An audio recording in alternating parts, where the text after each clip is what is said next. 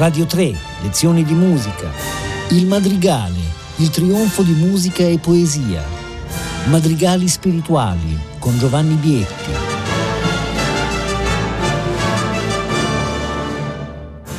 Buongiorno da Giovanni Bietti, benvenuti.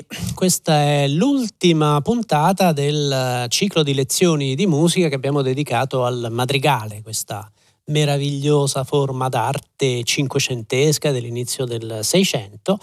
E questa puntata è diversa dalle precedenti perché non è incentrata su un singolo poeta, anche se ovviamente parliamo di poeti, ma eh, si occupa proprio di una particolare versione del genere madrigalistico che è il cosiddetto madrigale spirituale, ossia un brano in italiano, in volgare, scritto secondo la tecnica madrigalistica, quindi polifonico, imitazioni, madrigalismi, ma di argomento sacro.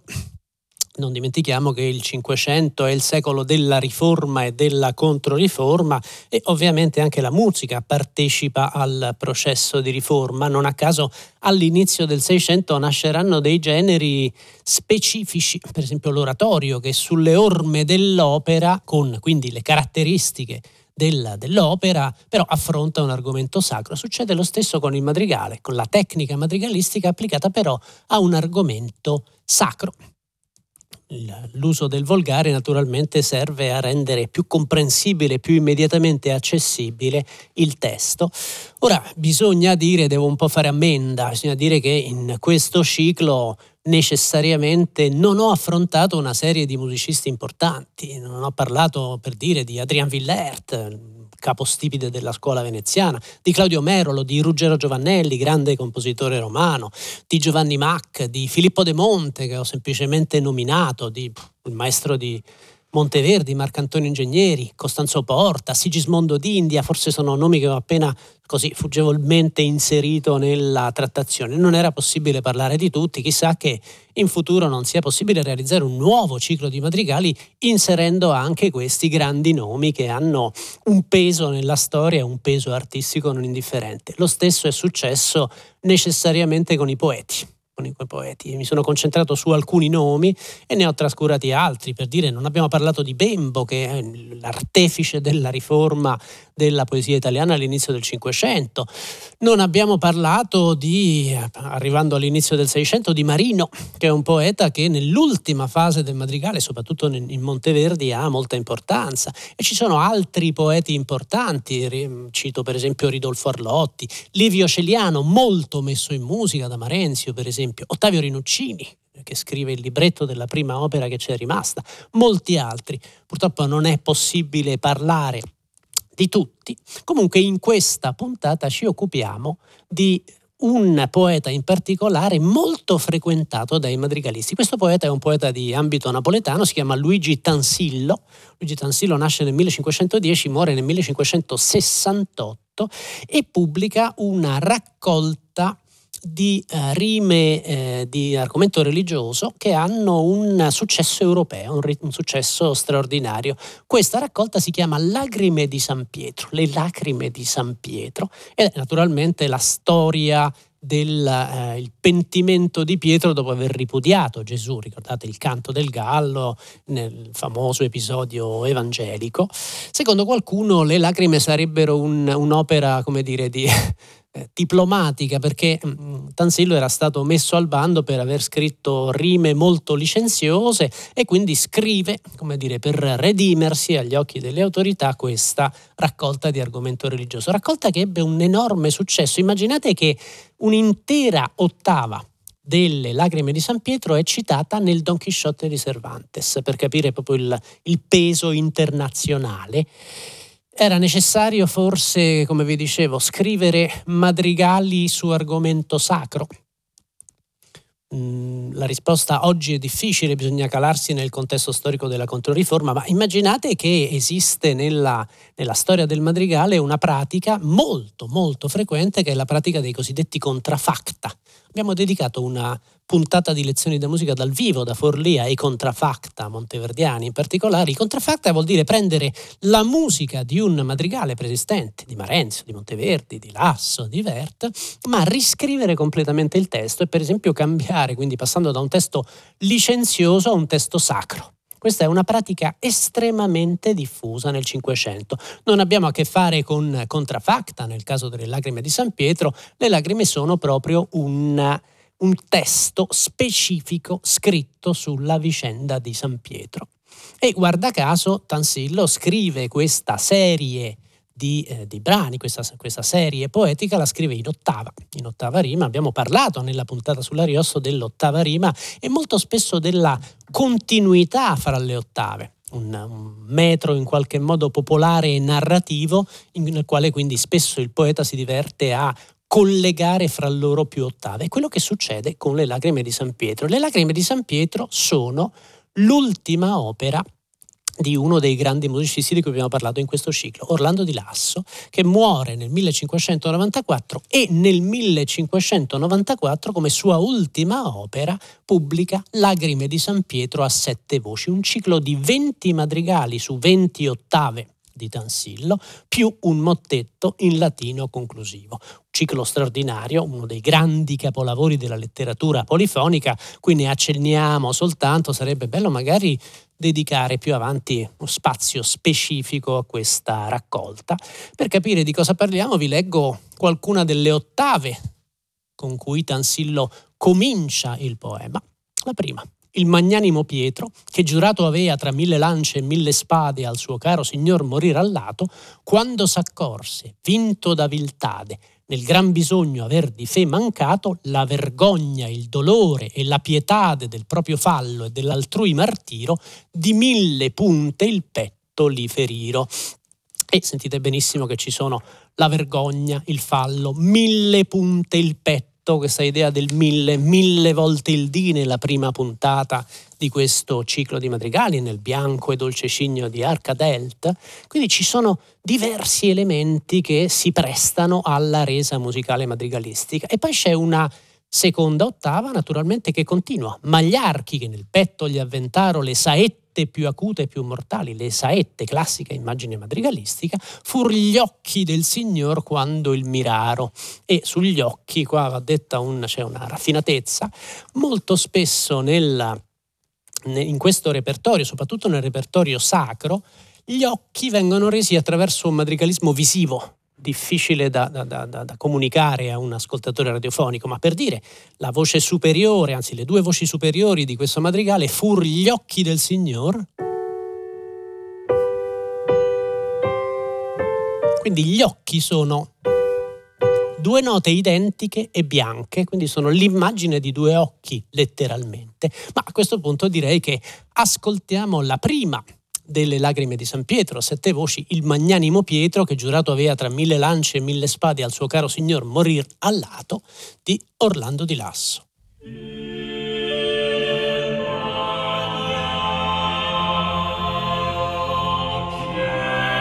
Della pienezza del tessuto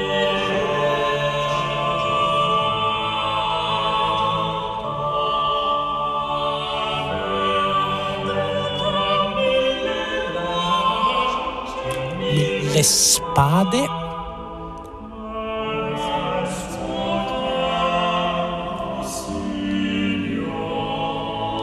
Morir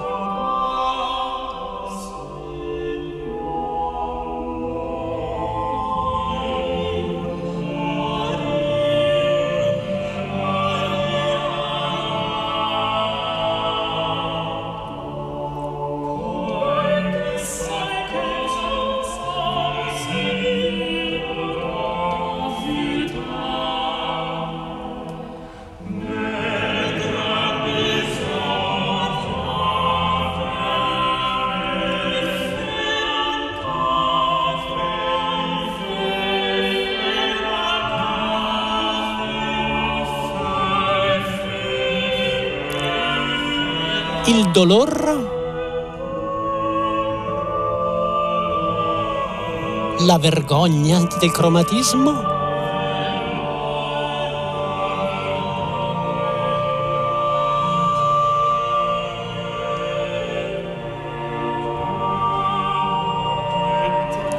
la pietà del proprio fallo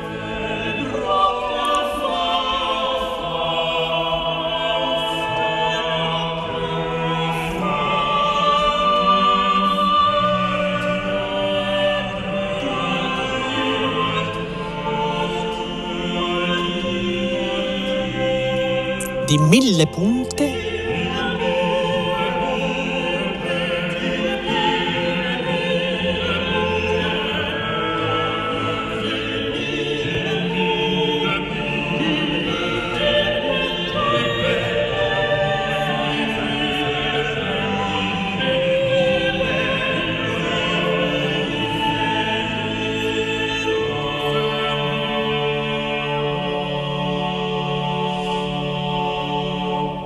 Come sentite in questo repertorio naturalmente i madrigalismi sono più limitati, non sono così esasperati, così continuamente utilizzati come nel repertorio profano, è logico anche perché si tratta di un argomento sacro, eppure avete sentito quanti ce ne sono, per esempio appunto il pianto e la vergogna o questa idea del mille punte, di mille punte il petto con limitazione di tutte le voci, che qui sono sette addirittura, quindi l'effetto di echeggiante si moltiplica rispetto per esempio alla scrittura di Arcadelt di cui abbiamo parlato nella prima puntata, mille, mille volte il D a quattro voci con queste imitazioni, qui le imitazioni sono fra sette voci l'effetto echeggiante, la moltiplicazione, quindi appunto le mille punte, le punte che si moltiplicano, è un effetto molto più ampio, molto più spettacolare anche. Volevo farvi sentire il terzo madrigale del ciclo. Il terzo madrigale del ciclo è uno dei più eh, dei più significativi, soprattutto dal punto di vista della resa madrigalistica del testo. Vi leggo l'ottava. Ottava dice tre volte aveva l'importune audace ancella al servo et alla turba rea detto e giurato che giammai seguace non fu del suo signor né il conoscea. È la famosa biura di, di Pietro per tre volte. E il gallo pubblicato il contumace il di chiamato in testimon vavea ed è il canto del gallo. E sentirete come tutti questi elementi sono chiaramente messi in evidenza da Lasso quando del suo gran fallo appena visto si incontrar gli occhi suoi con quei di Cristo. Una volta di più sono gli occhi che colpiscono particolarmente Pietro. Tre volte aveva e l'inizio di questo madrigale sono tre voci una tre voci che si inseguono fra loro, tre volte aveva.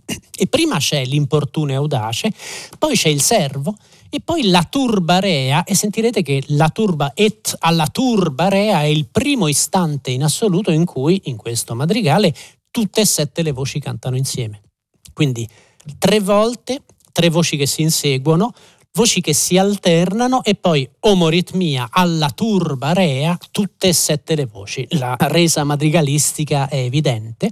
Poi c'è un istante in cui le voci si dividono in gruppi, le quattro inferiori, le tre superiori e poi il gallo, il gallo pubblicato il contumace, sentirete solo le voci gravi con una onomatopea piuttosto cruda, piuttosto non imita il canto del gallo, ma sentirete il modo in cui viene caratterizzato il gallo. E poi quando del suo gran fallo appena visto, e qui stiamo annunciando il fatto degli occhi di Cristo che in qualche modo si fissano, si incontrano con quelli di San Pietro e sentirete quando tutte le voci insieme e poi si incontrare i gruppi che pian piano alternandosi si avvicinano fra loro, è proprio l'incontro degli occhi di Cristo e gli occhi di Pietro. Forse vi ho dato una spiegazione un po' arzigogolata, ma spero che l'ascolto di questo bellissimo madrigale tre volte avea l'importune audace ancella di Orlando di Lasso renderà immediatamente chiaro il contenuto musicale e soprattutto la resa madrigalistica del testo di Tansillo.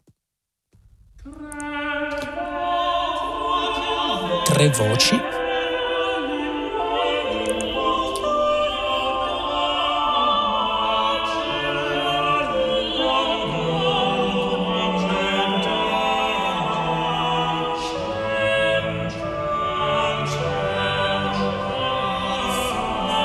E dalla turba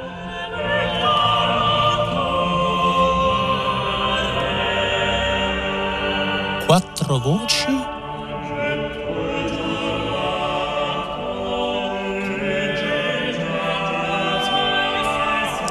tre voci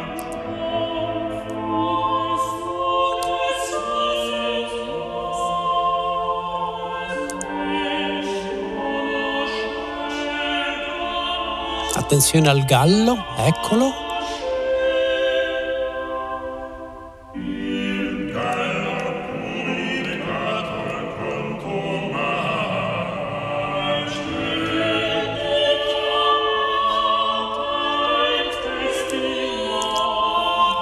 Nuovo alternanza dei gruppi.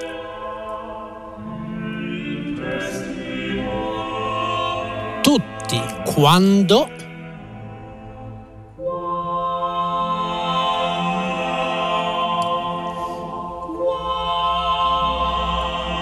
del suo gran fallo appena avvisto.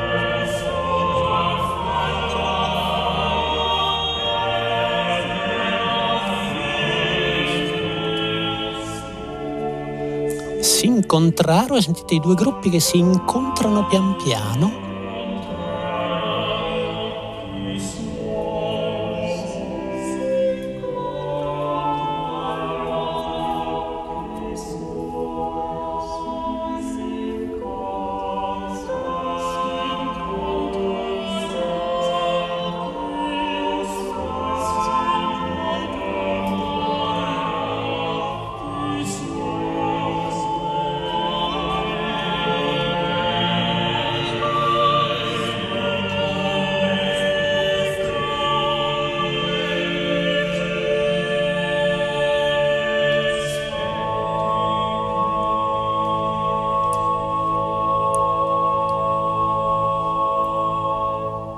musica bellissima, come sentite, questa è il, dire, l'ultima opera di uno dei più grandi polifonisti della storia dell'umanità, della storia del, della musica evidentemente, quindi abbiamo a che fare con un controllo sulla materia, un controllo sul, sull'intreccio delle voci, questa capacità di farle unire, sciogliere, incontrare e di nuovo dividersi e questi sottili madrigalismi, il gallo che arriva, l'attacco a tre voci, la turba improvvisamente a pieno coro con questa pienezza, vedete in che modo anche nella musica sacra la tecnica madrigalistica possa decisamente dare qualcosa di nuovo, offrire delle possibilità espressive totalmente impensabili fino a questo momento. Quindi il madrigale in qualche modo che attraversa l'intero Cinquecento, a partire dagli anni Venti, l'abbiamo visto, alla fine del secolo entra in maniera dirompente anche nella pratica sacra Curiosamente, proprio nello stesso anno in cui Lasso pubblica Le lacrime di San Pietro, sua ultima opera, Lasso muore nel 1594, nello stesso anno muore l'altro grandissimo protagonista della polifonia soprattutto sacra cinquecentesca che è Palestrina, Giovanni Pierluigi da Palestrina. Abbiamo cominciato questo ciclo con un madrigale famoso di Palestrina, Vestiva i colli, finiamo il ciclo ascoltando alcuni dei madrigali spirituali che Palestrina pubblica, guarda caso, nell'ultimo anno di vita, ancora una volta. Sia Lasso che Palestrina finiscono il loro percorso compositivo pubblicando una raccolta di madrigali spirituali, cosa che trovo abbastanza sorprendente. Una volta di più i madrigali scritti da Palestrina sono su un ciclo di ottave.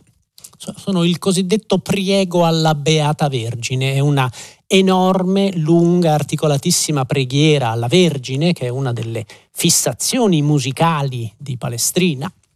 Palestrina molto spesso scrive composizioni mariane, all'epoca era una cosa diffusissima, una serie di ottave di un poeta ancora meno noto per noi oggi di quanto non sia Tansillo, si chiamava Antonio Migliori. Queste ottave vengono pubblicate nel 93, 1593. Palestrina probabilmente comincia subito a metterle in musica. Devo dire che fino a qualche anno fa, fino a qualche decennio fa, si pensava che questa raccolta di madrigali spirituali fosse una raccolta, una raccolta di brani in qualche modo non collegati fra loro, poi dopo si è scoperto ci siamo accorti che la, la, musica di Palestrina invece crea un unico ciclo, sono 30 madrigali più corti, più compatti rispetto a quelli di Lasso, ma ugualmente straordinari. La scrittura qui è una classica, classicissima scrittura a cinque voci e eh, volevo farvene sentire un paio, forse tre riusciamo a sentirli. Naturalmente lo stile di Palestrina è sempre più austero, più distaccato, forse anche perché Palestrina era proprio a Roma, quindi doveva anche fare i conti con la censura ecclesiastica. Sa di fatto che lo stile è uno stile quasi mottettistico, ma con qualche sottilissimo, sorprendente madrigalismo. Prima ottava, per esempio, figlio immortal di immortal padre e figlio mortal di mortal madre, sentite anche appunto questa, quest'uso dei, dei termini che si scambiano fra loro, tipico della poesia di questo periodo, e Dio superno et uom che morto per divin consiglio della morte trionfi e dell'inferno. Volgi pietoso a me, volgi quel ciglio ondà il mondo ad ogni or legge e governo, mentre dei falli miei che tanti sono, chieggo per la tua madre a te perdono. I madrigalismi sono pochi, ma per esempio sentirete eh, per, vin, eh, per divin consiglio della morte trionfi, e qui avete... quindi un testo, un, un, tipo di tessuto musicale che molto chiaramente assomiglia a una fanfara, una fanfara di trombe, e poi volgi pietoso a me, volgi quel ciglio.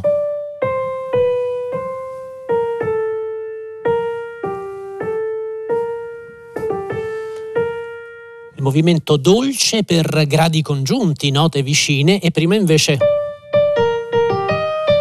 tutti salti con questo effetto di fanfara, anche all'interno di un tessuto comunque così rigoroso dal punto di vista contrappuntistico, anche così austero, Palestrina trova il modo di dipingere musicalmente la parola. Sentiamo quindi il primo madrigale del priego alla Beata Vergine.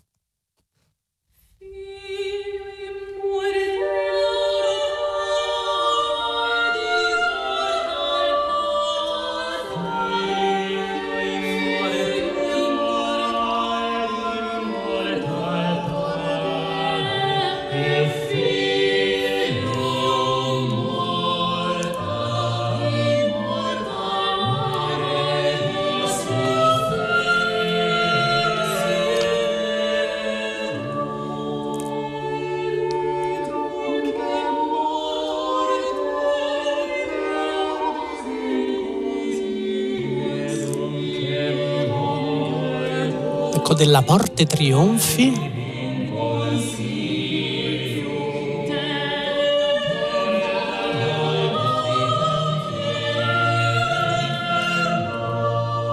Volgi pietoso a me?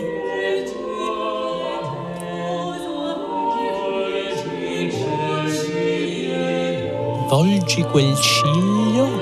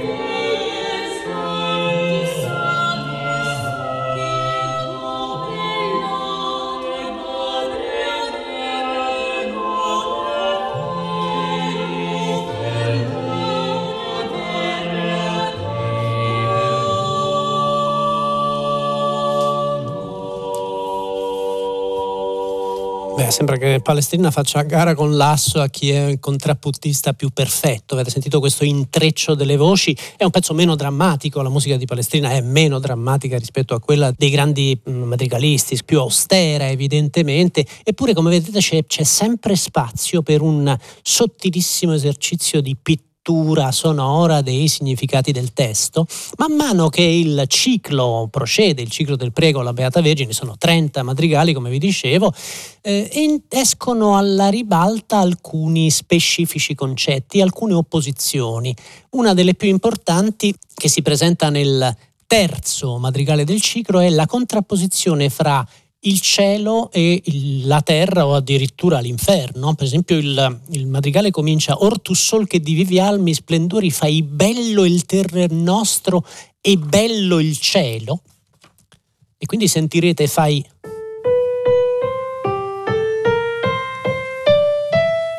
una scala ascendente che proprio si apre verso il cielo e poi il testo continua, il tepido cor mio scalda e d'errori sgombrali intorno il tenebroso velo, sicché dei falli in così ciechi orrori e subito dopo sentirete sì che dei falli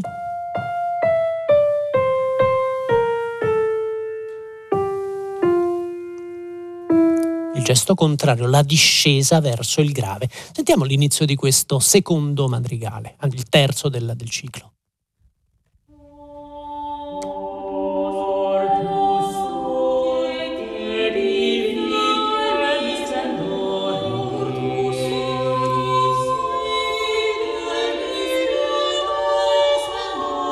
Ecco il cielo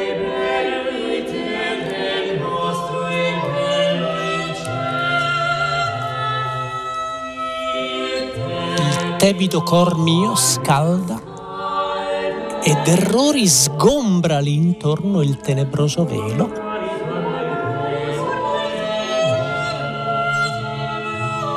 Sì che dei falli in così ciechi orrori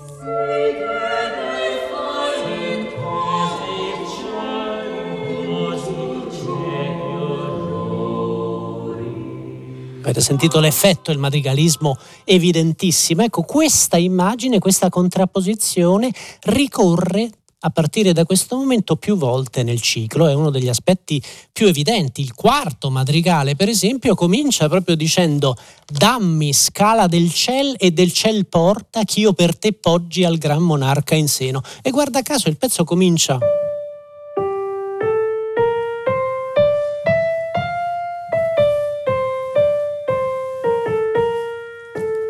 poi continua, che io per te poggi il gran monarca in seno ed entri dove ogni mestizia è morta e si fruisce ogni letizia appieno ed entri dove ogni mestizia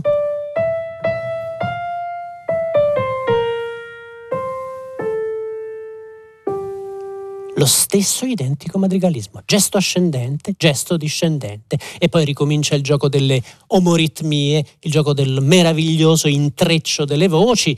Io non abbiamo purtroppo spazio per parlare ulteriormente di questi due capolavori di Palestrina e Lasso, vi lascio all'ascolto del quarto madrigale del ciclo del Prego della Beata Vergine di Palestrina, Dammi scala del cielo e del ciel porta. Vi saluto e a presto da Giovanni Bietti.